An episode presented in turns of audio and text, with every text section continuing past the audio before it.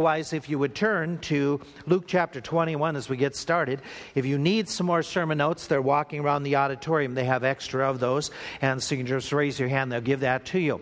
I came up walking with two Bibles. It's not because I have that much that I'm going to do this morning, even though I feel like there's a whole lot, but it's because the section of passage I want to be dealing with, part of my Bible is ripped out, and I don't want to change my Bible, but I'm going to miss several of the verses, so I'll have to jump between the two Bibles. I'm going to Luke twenty-one, and then we're going to go to a really in-depth passage, a passage as I prayed moments ago. It's one of the meaty, meaty, meaty texts of scriptures. It's Romans chapters thirteen, fourteen, fifteen. We're going to spend the next couple weeks talking in this as we continue our series on United We Stand. We're talking about we as a body being united, working together, doing what is right.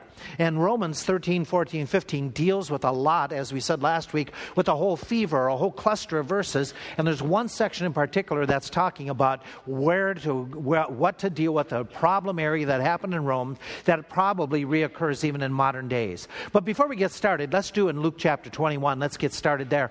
I'm basing my comments here at the beginning based upon what's been going on on the internet and on blogging and in people sending out all kinds of different comments and, and different recommendations and things like, you got to check out this site.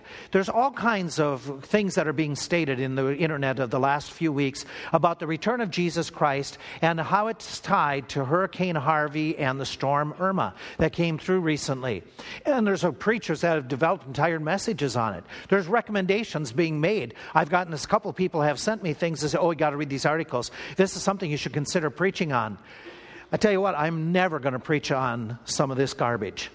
It is absolutely amazing what people have done that embarrasses the name of Jesus Christ in Bible study. There's stuff that goes like this. Pastor Mark shows the shocking biblical connection between the eclipse and Hurricane Harvey using math. Seriously? That's your course? Here's the discussion. Here's where it's gone. What it starts off saying is that the eclipse that occurred on August twenty-first, and then shortly thereafter, there was the Hurricane Harvey, and it happened on August twenty-fourth, twenty-fifth, and twenty-sixth. Okay, and I have just the two dates. But I want you to go to Luke chapter twenty-one and see here. This just proves how th- this all ties together. In Luke chapter twenty-one, jump down to verse twenty-five and twenty-six. And this all happened because if you take August twenty-first and Hurricane Harvey, August twenty-fourth, twenty-fifth, and twenty-sixth, and if you look up Luke chapter twenty-one, in particular verses twenty-five and twenty-six, look what you find. There shall be signs in the sun and in the moon, ah, an eclipse, and in the stars, and upon the earth distress of nations with perplexity. Ah, the sea and the waves are roaring. It's the hurricane. Men's hearts will fail them for fear and for looking after those things which are coming on the earth, for the powers of heaven shall be shaken. A hurricane. This must mean that Jesus Christ is coming back because Hurricane Harvey and Irma have occurred. How ridiculous can you be with your Bible study? How silly. And I am shocked that Christians who claim to be understanding their Bible would propagate such foolishness. My questions immediately come to mind. Uh, well, wait a minute. Let me add to this. This is from one woman's message that you can find on the internet, how she says this is so confirmed. This is so absolute because if you look at the zodiac, and you look at August twenty-first, it's the last day of the Leo. And we all know that the sign for Leo, Leo is lion. And that, the, that Jesus is the Lion of Judah, so August was his month to act. Really? Oh, and then it goes even better. It happened in Texas. The storm happened in Texas. It's the Lone Star State. And the lone star ashore comes over the side of Bethlehem with his first coming, so surely this must be his second coming. Really, really, really. Uh, questions come to my mind real quick is, why are you picking out numbers in the Bible that were not inspired by God to give direction? Why would you pick Luke chapter twenty-one, verses twenty-five and twenty-six? Those items, the chapter headings and the verses were not added until the fifteen hundreds. They are not a part of the inspired portion of scriptures. They were a man-made addition to help to find things quickly. They weren't even inspired by God. In fact, you can book, pick up some Bibles and they will have different numbers at different spots. And then my question is, why do you pick Luke? Why? Because you just grab a date, the twenty-first, the twenty-fifth, the twenty-sixth, and the twenty-fourth, and you grab the book of Luke. Why not just grab another verse in the Bible? Why not take another book? Like, here, I'll jump back, and I'll just grab Proverbs chapter twenty-one and read where we read in Proverbs twenty-one, verse twenty-five, the same dates, the same numbers. The desire of the slothful kills him. That's the storm. It happened because all those people were lazy. How foolish. How foolish. How silly to do that. Are we saying that the catastrophes that happen in America are that which is observing all of prophecy? Aren't there other eclipses that take place around the world at other times, that other nations will see them? In fact, in the next few years, there's going to be several in other nations. Why is it the arrogance of the American public that all the scriptures and all the prophecies have to surround what happens in the United States? It makes no sense to me. It is. It absolutely, if you haven't gotten the sense, it irritates me that people call this that kind of stuff Bible study. And they give a bad name to churches. And they make it foolish. No wonder people mock and ridicule the idea when all of a sudden we talk about the Lord's soon return. Yeah, because of Hurricane Harvey and Irma. And they decry true Bible teaching. So you and I should be accurate in our Bible study. We should be careful, and we should make sure that when we look at a passage like Luke chapter twenty-one, we understand the context of the passage. It doesn't even apply to this time that we're living in. It applies to the tribulation period right before the second coming of Jesus Christ. It is not in reference to us and what's happening in the world around which we live in today, because if we follow scriptures, we're not going to be around when Luke twenty-one, twenty-four, twenty-five, and twenty-six occurs. We're going to already be in heaven.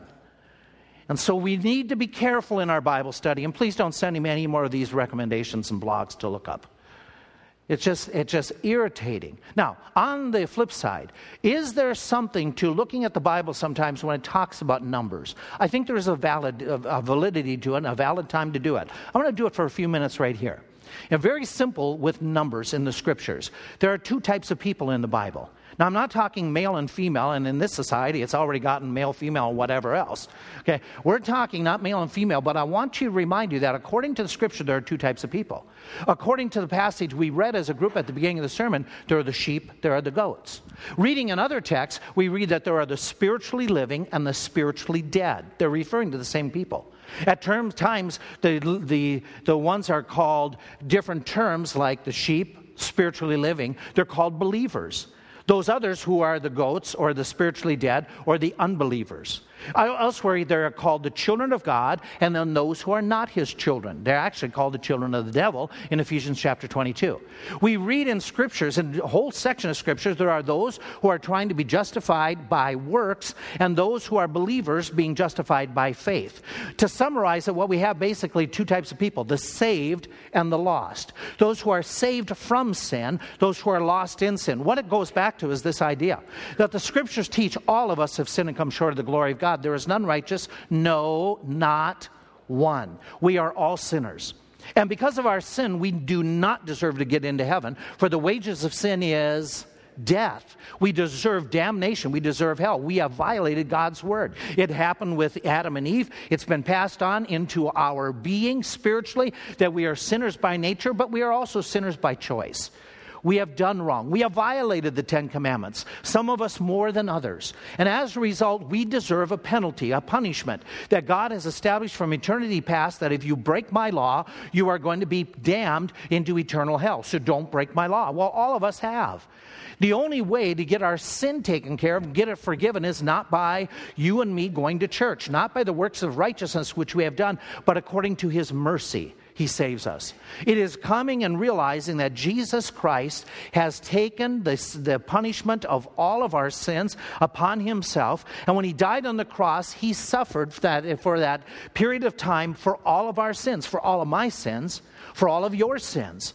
To the point that he yells out that, oh my God, my God, why have you forsaken me? He is experiencing hell for me. He is taking all of my punishment, to the point that at the very end of the cross, he is able to yell out Eloi, or uh, he yells out Tetelestai, the idea that it is finished, it has all been paid in full. I have covered everybody's sin. But The question comes, have you accepted the payment that he has made? Have you allowed him to make application to your spiritual bank account? Have you called upon him to be your Savior? Have you become a believer? Have you recognized that you are spiritually dead and need to be given new life through Jesus Christ? Have you decided that you are going to stop trying to be justified by going to church, being baptized, being catechized, being a good person, and rely totally and simply upon the work and the person of Jesus Christ to get you into heaven? That is called being born again. That is called, called being saved, calling upon him. For whosoever shall call upon him shall be saved. Have you ever done that in your life? If you haven't, then you are one of those that's on that one side where you are called one of the goats, who will one day be on his left hand and will be cast into eternal damnation, Matthew twenty-five, passage that continued with what we read this morning. You'll be one of those who remains as an unbeliever, one of those who are not his children, one of those who insists on getting to heaven by yourself. You will not get into heaven. You need a Savior. I need a Savior. You need to call upon Christ. I did do that when I was sixteen years of age. Many others have done it at some time, and if you have yet to do it, you need to have that moment in your personal history where you accept Christ by repenting of your sin and asking him to give you total, complete forgiveness and give you eternal life. If you do that, you're born again. Then you become one of the sheep, one of the spiritually living, one of the believers, one of the children of God, one of those justified by faith, one of the saved. So there's two types of people. The question comes down to this is, which one are you?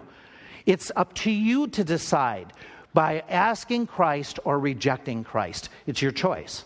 Now, of those who are saved, let's take it a step further. Of the saved people, there are two types of saved people. If we go to scriptures, and if we were to go to First Corinthians chapter three, we would find out there's two types of saved people. The two type of born-again people, two type of believers, two type of Christians. There are those who are spiritual, those are carnal. I could not speak unto you as unto spiritual, but as unto carnal, as unto babes. And we've defined it. The spiritual are the growing. Those are the maturing. They might be just saved a matter of weeks, but they're still growing. They're maturing. They might be saved for a matter of decades. They're still growing. They're maturing. The carnal are the babes who are, who are not learning the Word of God, who are not studying the Word of God, who are not taking it in on a regular basis. Or what they do is just the ever so little, that they're just doing the milk, the pablum, as he talks about here in the text. They're not getting into studying the Word of God, growing in Christ. They're saved, but they're described in that same book as saved, yet so as by fire. That they aren't living for the Lord. They're just getting by. They aren't the type, they're the type of person who isn't in the Word of God during the course of the week. They're the type of person that they just, the obligation of going to church meets and fulfilled by going, you know, one time of the week or two times a week. And it's just, you know, you tell me what the Word of God says, and then they walk out and the Bible sits on the shelf. The type of person that prayer is not important. The type of person that their life is not seeing great change because they aren't growing in Christ. The question comes down to this, which one are you? You are one or the other by your choice once again. If you're born again, you're either a spiritual Christian or you are a carnal, a baby Christian. It's your choice. God doesn't force it. Now, of those who are spiritual, there are, again, two types of individuals talked about in the book of Romans. Romans thirteen, fourteen, fifteen, where we want to focus the bulk of our time this morning. In this passage, he's talking about two different groups in the church, both of them who are growing, both of them in the faith, both of them who are trying to serve the Lord, both of them who are trying to grow in the Lord, both of them are active in the church and they're active in growing, but there is a difference between them. One is weak in the faith, one is strong in the faith. They are individuals who have a desire to please God, and they go to the Lord, they seek from the Lord direction, but the difference in what they're experiencing is difference in personal standards that they're applying to their life and what they think should apply to other people's lives. And that, that becomes the problem of Romans thirteen, fourteen, fifteen. Let me see if I can back it up and give you a little bit more background information to describe what I mean about these personal standards. The Bible clearly gives us a number of standards or rules to follow. Those are the thou shalt not, thou shalt do this. There's plenty of them in scriptures. They are very clear, simple, understandable commands that apply to every individual of every nation, of every culture, of every age. age. We could list some of those out. That would be very simple. These aren't these aren't exhaustive. This is just, just an exemplary list of it. Not to lie, pay your taxes, to be praying, not to be gossiping, train up your children, study the Word of God, forgive, not have uh, you know control your temper. The idea of attending church, to getting baptized, the idea of no drunkenness, the idea of no sexual immorality, the idea of, of working at your marriage and trying to resolve it. Now, again, I say these are only some of the very explicit commands in scriptures. There are dozens of them. There are plenty of them that we need to learn, we need to understand, that apply to all of us who claim to be born again. And they're very clear. They're very simple. And many of them, and as we said, all of them apply to all of us no matter what our age in Christ, no matter what our age physically or circumstances, as they apply, everyone who has a marriage is to work at. Everyone who has children is to be training them. Everyone is to be involved with forgiving and praying. Everyone is to avoid, no matter what the culture, drunkenness. And so they're all very explicit. Everyone who is a born-again Christian is supposed to be paying their bills, paying their taxes. And so he talks about many of those things in many cultures, and they're very clear. The problem that we get is that there are a number of situations that you and I face that the Bible does not directly talk about. There isn't a specific command about a number of items. We could bring it into modern day. The Bible does not talk about some of the things we face in modern day thinking. It doesn't talk about what about T V sets, whether we should have them, whether we shouldn't. It doesn't talk about credit cards, whether we should have them, whether we shouldn't. It doesn't talk necessarily about some of the modern type of clothing. Yet, you know, there's there's got to be something in scriptures that gives us direction. And so the Bible doesn't deal with everything. It doesn't talk about what type of car you should be driving, what type of job you should be doing. It doesn't talk about sports activities, whether you should be involved in them or not. It doesn't deal with a lot of those things. There's some of the reasons why, because if the Bible dealt with every single one of those topics that you run into, we wouldn't be carrying a Bible in our lap. We'd be carrying this truck filled. It'd be a huge Bible. And so God, in his wisdom, doesn't give us an I R S code, volume like that, or government code. He gives us something small that we can take with us, and it doesn't, it doesn't um, intimidate us to read it. So he gives us something that's practical, and what he did instead is he says, okay, I understand that through many different ages, many different countries, many different times, there's going to be changes. There's going to be changes from culture to culture in some of the standards. In fact, let's be frank about it. Most of you sitting here this morning, you would not be considered modestly attired if you lived some two hundred years ago. The dress has changed. That's okay. That doesn't mean it's right or wrong. Okay, but we deal with where we're living in today with different cultures. In fact, Paul or, or Peter had that experience. He was understanding that there was a change in the culture and even in what was required for the time that he lived in. In Acts chapter ten, Peter, who had grown up Jewish, he is told in this vision, Peter, rise up. There's this vision sheet uh, filled with all kinds of animals. Eat it. And in the vision, he says, Lord, I can't eat it. Those are non-kosher foods. And me being a Jew, I can't eat some of those. And in the vision, he is told what God has called clean, don't you call unclean. Eat the thing. Eat the food. And so that reoccurs. And the whole lesson here is, Peter, there's been some changes taking place in some of the regulations given in Scripture for the diet law. It is changing. We're no longer living under those Old Testament dietary rules anymore. But he had a problem with that because it was something that was traditional to him, something that he was grown up with, something ingrained in his mind. And it was a big step for him. Now, in other cultures, it changed in different ways. It changes in some things, you know, Uh, back in church history, there was, we, we, back, if we were back hundreds of years ago, we would be sinning by having this thing in, in the auditorium. We'd be sinning by having that organ in the auditorium. Back in the early church history, they wrote very clearly about how no instruments in church. Augustine makes the comment that musical instruments are not going to be used in church because they are used in sensual heathen cult worship. And we aren't going to mimic that type of worship, so we won't ever have the tabret, we won't have the pipe, we won't have the harp. We aren't going to use any of those different types of instruments because they're associated. And he's not the only one that said that by association we stay away from. Clement in one ninety said, we aren't going to use the trumpet, we aren't going to, tell you what, you don't play that trumpet for an offering again if back in those days, because the trumpet was an instrument of warfare. And therefore the believers, like Clement, said, we won't use a weapon of warfare like the Etruscans, Etruscans and uh, the Thracians and others use different instruments in the battlefield. We're not in this battlefield. We're a peace-loving people. We are not going to use military weapons in church.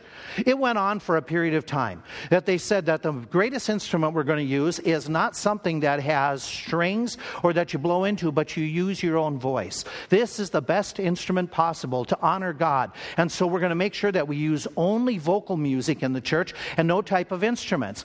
Up into the twelve hundreds, they weren't going to use some of those same instruments that were used in scriptures in the book of Psalms, because then we'd be Judaizers. And so a period of time in church history that there was no instruments, and then finally the organ came in. And the organ was the predominant instrument, never pianos. You never use a piano because pianos were used in dance halls. They were used in bars. And it was only in the eighteen fifties when all of a sudden the circuit riding preachers went in, and especially in America, and started to do the tent meetings, that they needed an instrument that was portable, that they started using those portable organs and then the pianos, and then it became acceptable because it was pragmatically useful to start using in church services. And so for years, who was right? Is that the way it should be today? Culture changes some of these standards. And that doesn't mean that it's evil, that it's right. Oh, I got one for you. You'd fire me if I did what he did. Charles Spurgeon, back in the eighteen hundreds, prince of preachers, great preacher.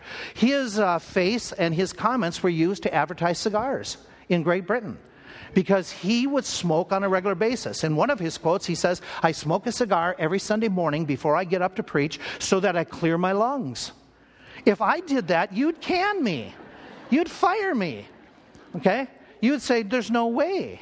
But at that time, they didn't know all the d- different, you know, inherently dangerous things with the tobacco. In fact, when tobacco was first brought into Great Britain from America, it was used as a very good medicinal, you know, product that could help people.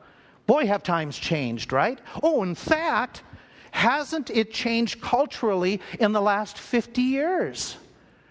Yes or no? Yeah, Marlboro Man is no longer a hero. But some of us, we remember him riding that horse and smoking that. Okay? Things have changed. There's um, there's times that culture's changed. You and I would roll over if somebody came in and said, hey, we're going to do these markings. We're going to do these tattooings. We're going to do these scarring. You know, that is, that looks like they're they're hurting their body. It looks like they're doing, you know, look at all the makeup. But in their cultures, this is a mark of beauty. It's a mark of status. It's a distinction of where you are in the society. It has nothing to do with paganism. It has purely to do with the culture. And by the way, this is considered beautiful. The more scarring in some of these cultures, the more beautiful the person looks. Well, that is definitely not American, right? So they must be wrong because they're not like us. Well, wait a minute, wait a minute, wait a minute. Different cultures, different ages, different times. So what do we do? How do we answer this? When do we determine what's right and what's wrong in some of these areas? And quite frankly, it becomes a real issue in churches like ours today, because there's differences of opinions. There's different individuals that will look and say, well, wait a minute, I want everything to be black and white. I want the same standards. Every year I go to church, every decade, and for everyone in church, they should have the same standards. It doesn't work that way. It just, times have changed. Attires, there's, there's different. Aren't you glad we're not wearing the seventies clothes? Amen. Amen. I'm glad when it comes to sports, guys aren't wearing those same shorts that they wore in the seventies. Okay. There's there's some things that are good that have changed. And we say, okay, then what what do we do? How do we handle this? Well, what makes it even more complicated is within this room, there's different backgrounds. There are different things that have happened in your background that happened in my life, in my background. And some of those things that are not dealt with explicitly, that are not innately condemned in Scripture, there are some things that by association, by experience, we might say, hey, when I did this as a teenager, and I did. When I was a teenager, I did certain things. I played certain games that we did when we went out drinking, and usually we went out to a bar to drink, and it was all illegal. I understand, and I know that. I'm not I'm not proud of it, but that's what my lifestyle was. Go out drinking at Bumpy's Bar. When we did that, one of the games we played, and it was filled with all kinds of foosball games. You know what foosball is? Okay. So in my mind, when I first got saved, foosball was associated with drinking and in the bar. Now, some of you here would say, oh, how silly, but you never had that experience. And so it didn't make, it doesn't, you don't think that same way. But for me, that foosball, that put me into that mind, mind frame of mind. And so that's what I thought. And some of you would say, oh, how can you be so foolish? But yours was a different experience. Let me let me see if I can do it this way. Make it. Some of you have certain hymns that you absolutely loved, and so you love this hymn. Let's let's pick uh, the Old Rugged Cross, and so you pick this hymn. You love to sing it. When we have favorites, you raise and say, "Let's do hymn number thirty-two." It used to be in the old hymn book, number thirty-two, and you say, "Let's sing that song." But then all of a sudden, you had a family member that died. You went to the funeral, and guess what song you picked for the funeral? You picked the Old Rugged Cross. And then guess what happened the next time you came to church and sang the Old Rugged Cross? It took you right back to that funeral. And it no longer makes the same impact for you. It has an association to something that isn't a sweet. It was a bitter experience. Sweet that they're with heaven, but it was a sorrowful experience. And that happens with music. And it's very personal. And the next person sitting next to you in the pew can say, well, how can you say that it was a funeral song? Because you chose it to be one. And now that's locked into your mindset. That happens in a variety of different ways. Well, there is uh, in the Church of Rome and in the Church of Corinth, they had that same thing happening. That people who grew up, not the Jews in the churches, because the Jews, this wasn't an issue. But they had other people who grew up in the church, and these people, who some of them, who grew up, they were involved with the local temple, where they worshipped a variety of different gods. And so they would go to the temple, they would take their, their meat, their animal sacrifice, and they would worship there. And everybody who was involved in that temple knew that what they would do with the animals that they sacrificed, that they would turn around and sell those animals in the meat market on the backside of the market. And so the the you know you were going in, giving your animal for sacrifice. A few hours later, you're going out and buying meat at the market, and you're buying back your own meat that you had sacrificed. So you know that was the culture. They knew that. They understood that. The Jews, it made no difference to them for the most part, because they didn't. They discounted this whole temple business whatsoever. They get saved. And now, both in Corinth and in Rome, people are getting saved who used to go to this temple and worship at this temple. And now they have a problem. They say, if we buy that meat from that market that's associated with the temple, we're supporting the temple. We don't want to support that temple. That meat was sacrificed to a false god. Surely that te- that meat's been tainted spiritually. We want nothing to do with it. And if we buy that, it's going to be promotion. We'll look like we're we're in favor of this temple. And some of those in the church said, meat is meat. It is what it is. We can buy it. And the Jews who are in the church say, we don't care as long as it was kosher. What's kosher? What's the Jewish food that, well, why are you holding to your...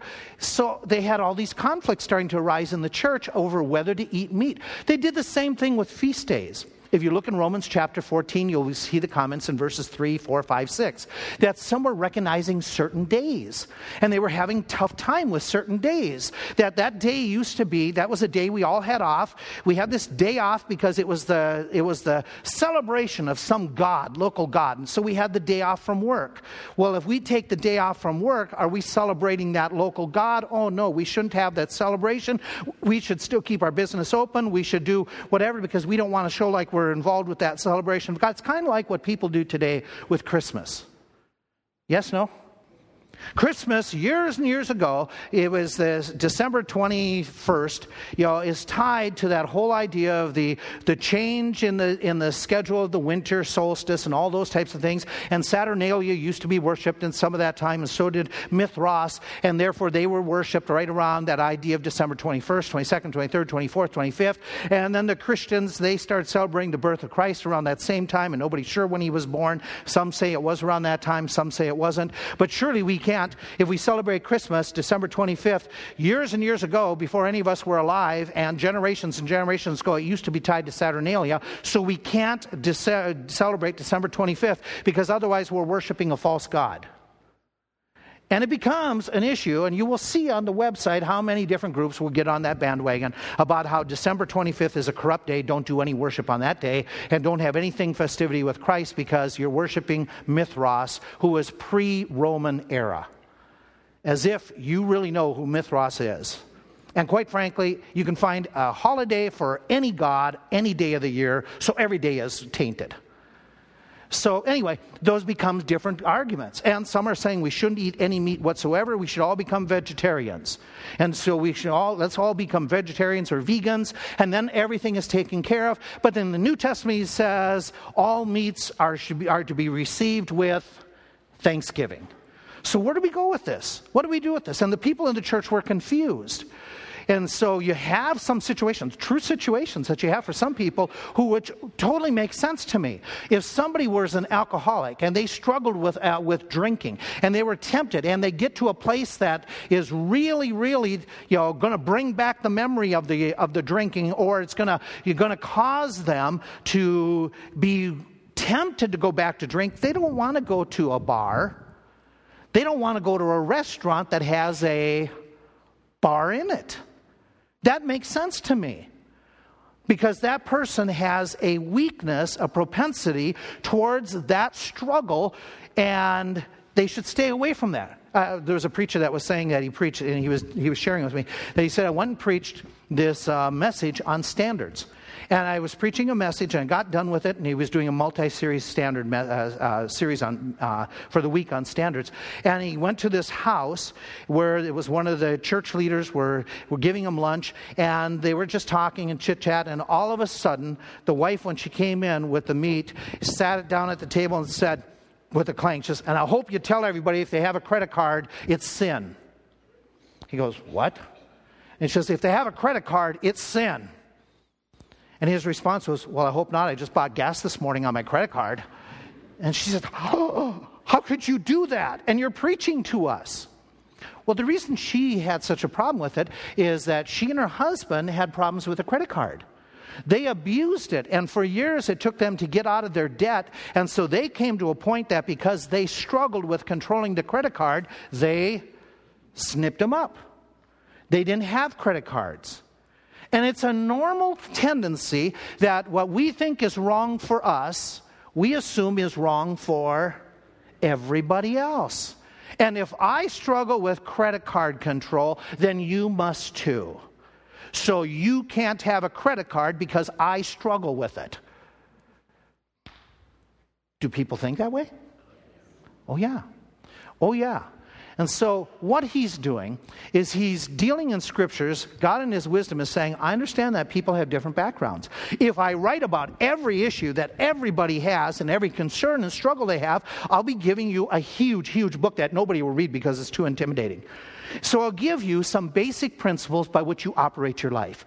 And they will apply. I will give you specifics that will apply to everybody, every culture, every age, every country. They'll be very clear. No lying, no adultery. Adultery, pay your bills, train your children, very specific. But when we get into some of this other area, what I'll do is I will give you principles.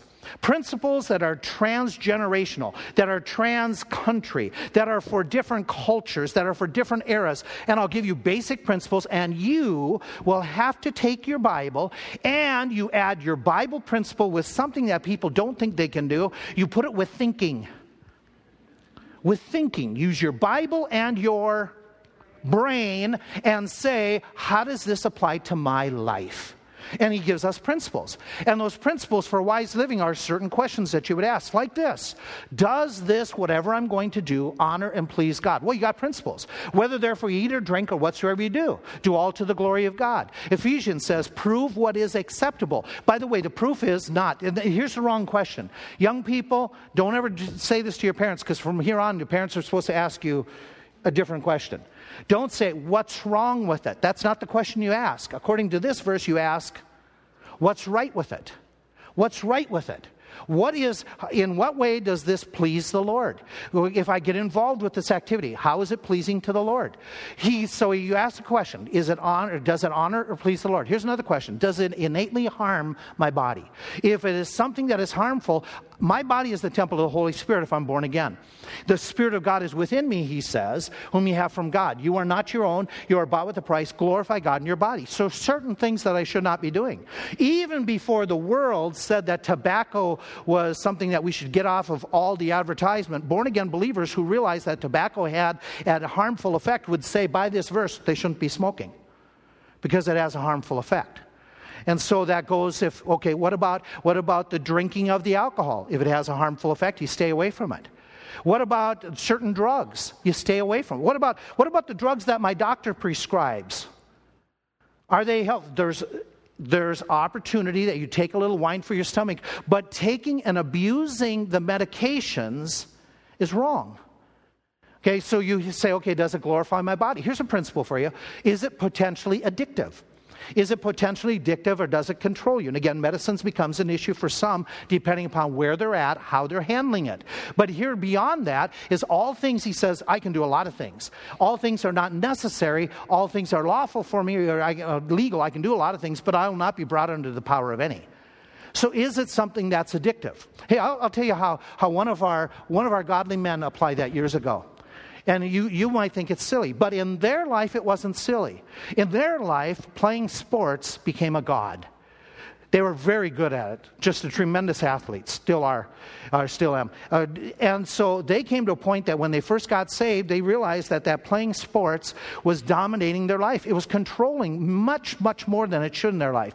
It was controlling a lot of their time, their activity. It was con- taking away from the family. It was taking away, as a born-again young believer, it was going to take away from worship. And so they came to a point that said, you know what, that's become a god to me. And so I'm going to put aside that sport until I can control, and not it control me, until I can control it and know how to say no. Until that time, I'm just going to stay away from it altogether. What wise living? Wise living, recognizing their own battle, their own struggle, and making application. Does it promote good thoughts? You have in Philippians four, finally, brethren, whatever is true, honest, just, pure, lovely, of good report, any virtue, any praise, think on these things. So that applies for me. The application of this was real simple. Some of the music I used to listen to, I can't listen to anymore. Why? It doesn't promote godly thoughts. Some of the music that I used to listen to, it talked about all kinds of, of, of sexual activity outside of marriage. It talked about all kinds of drinking. It talked about all kinds of lifestyle that could be vindictive. I don't need that. I already have enough struggles in my mind. I, I, I can't, I can't handle that. And I don't need that. That goes even into some movies, okay? It goes into some entertainment. What is it promoting? What is it suggesting? What kind of thoughts is it creating in your life? And so God, in His wisdom, doesn't have to write out, okay, here's what you can watch. Here's the T V program in two thousand seventeen. In this, in this season of T V, here's what you can watch. And He lists out the different programs. That principle should be guiding you. In any season and whatever, is it commonly associated with evil? Abstain from all appearance of evil, he says. In Ephesians, have no fellowship with unfruitful works of darkness. So stay away from those things and reprove them. Then he says, how does your choice affect others around you? We would ask this question. He says that you and I need to take heed. I have liberty to do a lot of things. I have liberty. All, all music, he says, could be lawful to me. All entertainment could be lawful to me, but I'm not Not going to if it doesn't promote God, if it doesn't promote hell or God God approved things, if it if it promotes unhealthy thoughts, or if it becomes addictive. And then he says you also have to consider, how does it impact others around you? Take heed lest your liberty of yours becomes a stumbling block, because if there's a weaker brethren who is struggling with something, do not. Do not take that weaker brethren who's struggling with alcohol and their path. Don't take them to Applebee's for lunch and sin against their conscience. Don't do that, he says. You don't, you don't get them into a scenario, and you be very careful. So here's what he's dealing with. He's dealing with believers in the church who have different points of views about a lot of those personal decisions and those standard, or those principle verses, those standard verses, and how does it apply? And some of them, some of them it applies differently because of their background. Some of the Gentiles, some of the Jews. Some of it applies differently because of their personal experience or their personal struggles and battles. And what's happening is these people came to a point that in the Church of Rome, they were saying, wait a minute, if it's good for me, it's good for you.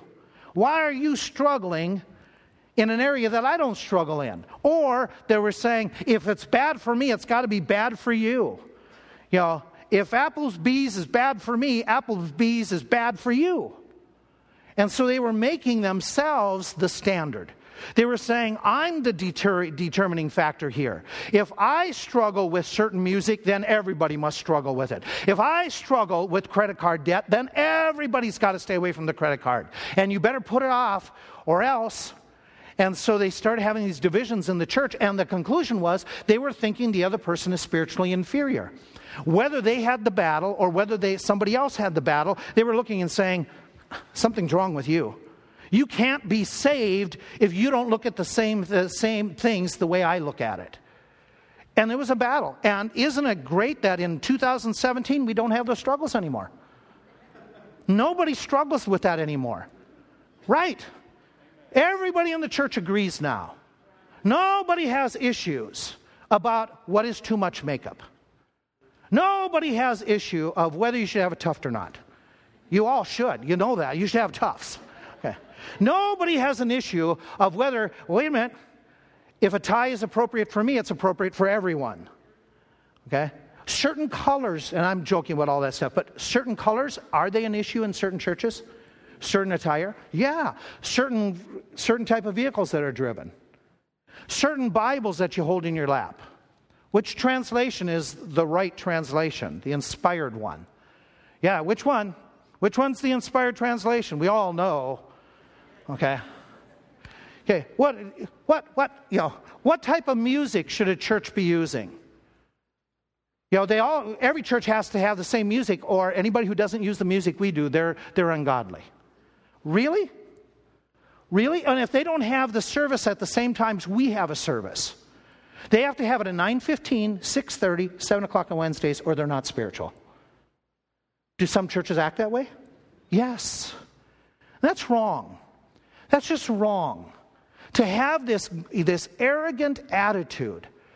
Okay, we have, in this whole discussion, we have issues that come. I'm pastoring elsewhere for the two years I was away from here. And my kids were little. I go to the shore. Yes, I went to the shore. I went to the shore with my kids. I come back, and in the message, I made a comment about an illustration that when we were at the shore, oh, my lands, you would have thought that I had committed murder. The man came up to me after the service, and he just started up one side and down another, and how can you say you're a man of God and go to the shore? Well, I know it was Jersey. Is that what you're talking about? He said, no, it's not Jersey. It's any shore. How could you go to the shore? And I said, well, I took Highway one and just drove right down the road. And he just, he, oh, he was irate. He says, I, I, I cannot believe. I thought you were a good preacher. I don't think I can stay in this church anymore because you took your family to the shore. And so it was like, can you tell me what the problem is? Well, it's obvious. Sand? I don't like the sand at the shore. And he says, no, no, no, it's the eyes. When you're at the shore, all that you see and all that sin. And I said, oh, okay. So we're talking, and I had a tough time with this conversation. I just did. And so he's, you know, he says, there's just so much evil. What they're wearing, or should I say what they're not wearing. So, oh, you mean that when you're at the shore shore, you know, in the water and stuff like that. He says, yes. He says, how can you be a pure man and go to the shore? I said, I got to tell you, it didn't bother me. How can you be a man? Whoa, now it went through. He says, I can be a man and not bother you. What's wrong with you? And it was. I said, well, when Deb and I took the kids down to the water, we went in the water. I wasn't seeing what other people. Well, even in the water, you see what people are wearing or not wearing. How can you do that? Now, by the way, some of you may have that standard for not going to the shore. Okay, that's fine. Okay, and I respect that, even though I'm mocking the way this man did it. If you have that standard, that's fine. But this, the way this man did it was just, and I said, here, I, I really don't have that struggle that you do. And he goes, what? And then he again, he addressed my manhood. Um, and I said, well, when we go into the water, I take off my glasses. Now, this is before I had my eye surgery. This is before I had surgery. I say, I have a tough time even seeing three feet in front of me. And Deb's the only person that gets this close. And our problem is we bump into other people. Yeah. And so I don't see. He goes, how can you say that? It's real easy. I can't see. So it's not a temptation to me because I can't see. And we just, when we walk away, we walk away and get out and we don't stay at the beach. And that's our choice. And we just avoid some of that, which I understand. I understand the temptation. We we aren't beach people to sit on the beach and do that because part of that reason. And so that's our choice. That's because we have agreed to that. But when we're down there, this took care of my problem. And he said, I just can't believe that. Well, I can't help it. He said, well, I, I, just, I just think that, you know, you should just, I just need to stay away from you. And I said, that's good. That's good. Okay. That's what I'm talking about, is that attitude of, if you don't have the same battles I have, then something's wrong with you. And that we just can't say that. We can't do that in the in the items that are not explicitly expressed. That is where we're getting to Romans thirteen. By the way, this was all introduction. I haven't got to the message yet. You did bring lunch. Did you get the memo? So what he is doing is he's writing, and he's going to talk about, and he's going to give, and I'll just, I'm starting, this is just the start for the tonight and the next next Sunday. He's going to lay out three foundational principles. Foundations in the New Testament were like, if you're building something, it would be your cornerstone. And what would happen, everything has to line up from here. This way, this way, this way. I'm going to show you three cornerstones, not out of Romans fourteen. That's we'll start tonight. Romans thirteen, the last part of the chapter. He writes and he says, these are the foundational cornerstones that you need to keep in mind. Number one, you need to love as God loves. When it comes to this whole discussion, start off with loving as God loves. Look what he says in Romans thirteen. Owe no man anything but to what? Romans verse eight. Owe no man anything but to what? Love, how many? One another, for he, remember it's thirteen verse eight, for he that loves another fulfills the entire the law. For this you shall not commit adultery, you shall not kill, you shall not steal, you shall not bear false witness, you shall not covet. If there be any commandment that is briefly comprehended, this is it. You shall love your neighbor as yourself. Love works no evil to his neighbor, therefore love is the fulfilling of the law. Okay. Quick explanation, what he's talking about here is, guys, when you come together as worship and you start talking about this issue of standards, here's where you start. You keep on loving one another. This love is the debt that is never paid up. You can, you have financial debts you get rid of, but you never get rid of this loving one another. It is unending. It is unlimited. The one another, he uses both different words in the original language. You love those who are close to you or like you, the believers. You love others who are outside of the family of God. You practice love. He talks about being unselfish. You, in your life, you do not treat somebody in a selfish fashion. The, air, the passage in verse nine, for this, and then he gives the commandments. For this refers to the love. Love does not commit adultery. It does not steal somebody's purity. Love does not kill. Love does not steal. Love does not bear false witness. Love does not covet. And so he's listing out some of these commands that says this is what we're supposed to be, unselfish individuals. That we are not harming individuals by doing things blatantly against folk. We seek no ill, he says in this passage. He gives the idea that we don't do anything that is harmful towards other people. This is love. This is a foundational principle that as we live, as we do our lifestyle, we say, am I a loving individual? That means this in context. I do not blatantly do those things that hurt others. No false accusations. I do not take people's possessions. I do not take away their purity. We do not, we do not attack anyone in anger or in strife. We do not destroy someone's reputation. We are individuals that do not blatant or subtly, in a subtle way, do unloving deeds like this. We do not in an unloving way, selfish way, say it's all about my rights. Whatever I want to do, that's what I can do. You can't do that. Can't do that. We do not insist on doing what we want, even if it doesn't help others around us. I want to go to Applebee's because I like, you know, their ribs that they serve, and I don't care if you struggle with alcohol, we're going to Applebee's. Can't do that. Can't do that.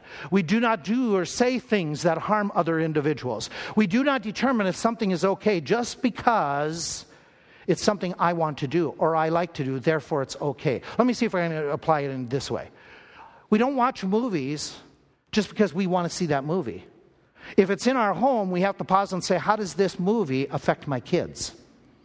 How does it affect their thought life? The language that they learn.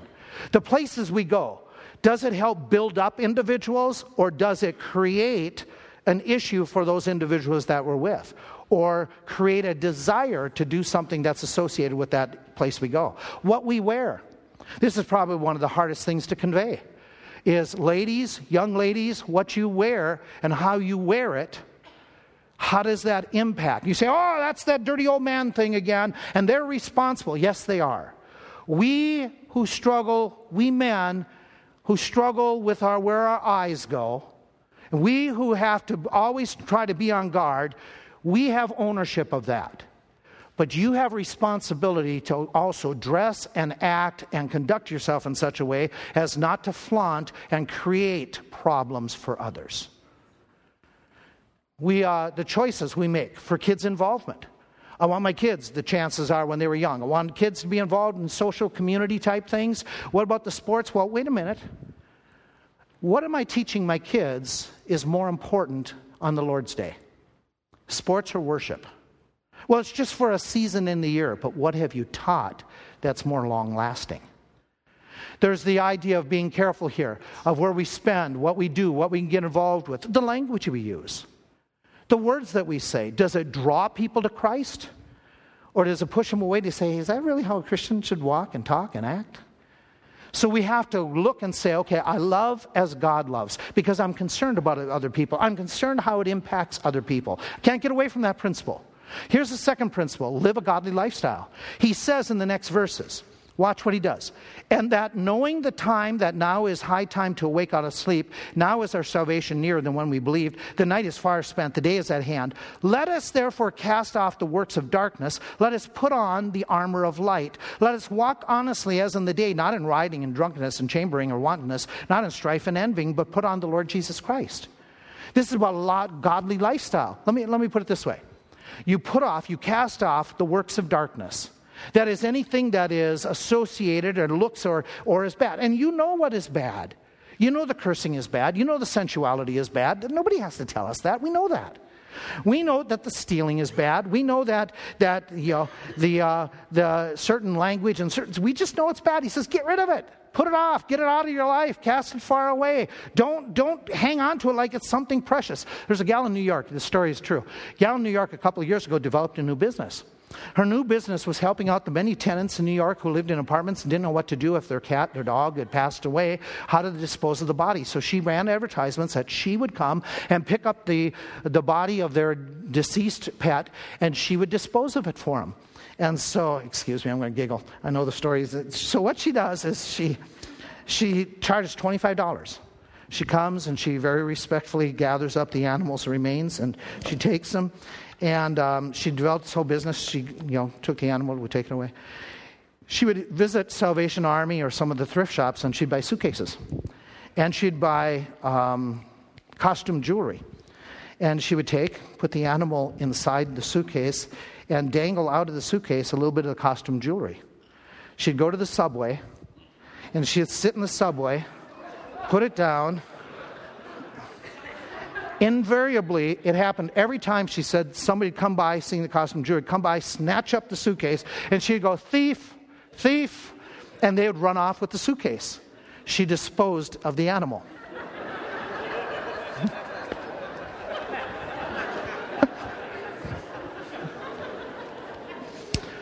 She did business for quite a while, and, and you know, question is, how did she get find out? You think one of those thieves called the police and said, hey, this woman's distributing dead animals. Uh, but that thief who's hanging on to something that they think is priceless is really, eeh. He's writing to people and he says, hey, listen, some of the things that you're hanging on to are, eeh, get rid of it. Don't grab it. He says, let us put on, instead, put on ourselves the armor of light. Well, hey, right away, we're in a spiritual battle. We're talking armor. He says we need to put on that which is going to help us to be able to stand against evil thinking, evil thoughts, stumbling one another, hurting one another. We got to be careful. We got to put on the proper attire so that we can have this battle. And he says you got to walk honestly, appropriately. This is this godly lifestyle. And he lists several things you don't do. You don't do the rioting. You don't do the drunkenness. You don't do the chambering. You don't do the wantonness. You stay away from the strife, the bickering. You don't become envious or uh, you're filled with envy where you're very selfish. But you put on, he ends up saying in this text, what you do is you put on the Lord Jesus Christ. You gird yourself, you guard yourself, you, you, this suit, this shirt. Since I put them on, wherever I go, they're with me today. That's putting on the Lord Jesus Christ. Every day saying, he's with me. He's with me. Where I go, he's going. You know how when little kids, we would all of a sudden get in our costumes and we would play. And as we put on the costume, we developed the superpower. We can do this thing. And we would leap tall bunk beds in one leap.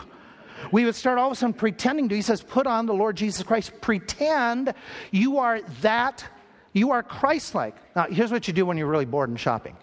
What you do when you're really bored is you find a mannequin and you stick your grandkids behind the mannequin. And let me give you a close-up of it. You say in the store, hey, Preston, go up there, stand in the window, and pretend your head's part of the mannequin. And when people go by,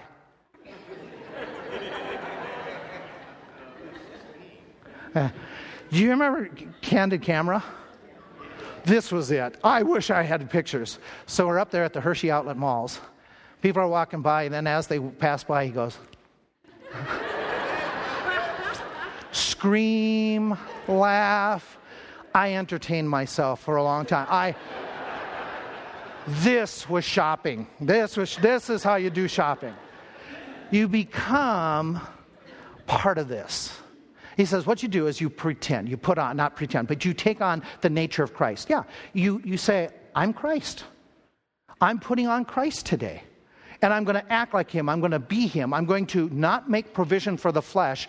What it is is stop making plans to sin. That's the word, make not provisions, is you don't put the welcome mat out to sin, to things you're struggling with. Hey, you're struggling with purity, then don't put a welcome mat out by going on the website without security.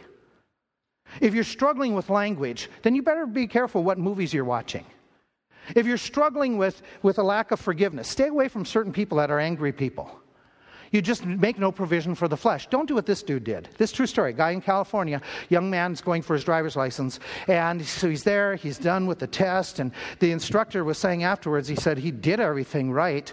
But then all of a sudden, the young man, he said, so son, what do you think? He says, I'm glad I don't have to drive like that anymore. Flunk, okay? You know, you don't say or do certain things in certain situations. You make no provision for foolishness. So you and I need to live as, what we said, live like, love as God loves. We need to live a godly lifestyle. Let's wrap up with this. You need to live as if you're leaving. He's mentioned that in these verses that I already read where he says, hey, listen, we know that the time is high time to wake out of sleep. Now is salvation nearer than when we believed. What salvation he's talking about? They're already born again. He's talking in that verse about the return of Jesus Christ. The salvation that all of a sudden we're going to be taken to heaven, we're going to be glorified. He says, it is nearer than when we first believed. So he's talking, he says, the night is far spent, the day is at hand, therefore we need to live in a certain lifestyle. Listen, we need to live as if we're leaving. As if we're leaving at any moment. We need to realize that we are in approaching the return of Jesus Christ. The return of Christ is not determined by the storms that are coming or are here, but is determined by you and I recognizing that Lord's coming back. There's a preacher that I thought he had a fabulous illustration of this. What he did is he took a, a big, he's been doing this for years, takes a big glass jar and he puts a marble for every month of his life. So he started off, basically, he said, I you know, figured it out. If you're going to live eighty years, start off with close to, you know, one thousand marbles. And so, he, you know, if you're, if you're, you know, say, let's just say eighty years. If you're at forty, you're going to have roughly about four hundred eighty marbles left. And then you take one out each month. Just to remind you that that is spent. That is gone. You know, if you're at my age, you only have two hundred twenty-eight marbles left. Yeah, I know what you're thinking. I'm losing my marbles. That is true. I know it. It's there. His point is, it's a visual reminder, time is going. Time is passing. Time is fleeting. Now, one of his staff took it and said, I'm going to change that. I'm just going to put a single marble out there and remind myself that I only have this day. This day. What am I doing with it? Those men are living as if they're leaving. They're remembering their temporariness and they're trying to make value with what time they have. And being cautious and careful, they're not being caught up with silly Bible interpretations. They're looking and saying, okay, let's take the Word of God. Where am I supposed to be living? There's an approach that says we honor the Lord. We honor the Lord. We, in this whole discussion that so much more needs to be said, in standards, we say, here's where we start. We start as loving as God loves, living a, a godly lifestyle. We start with saying, I'm going to be leaving soon. And we pray to the Lord, create in me a clean heart. And I'm going to ask you to join with me as we close in singing this prayer to God. And as we sing, our staff is going to that door. And if you would like to talk about your life, your walk with the Lord, you're free to get up and go and talk with them in private as we consider our walk with the Lord, three fifty-seven, and how we can do better walking with the Lord whom we love.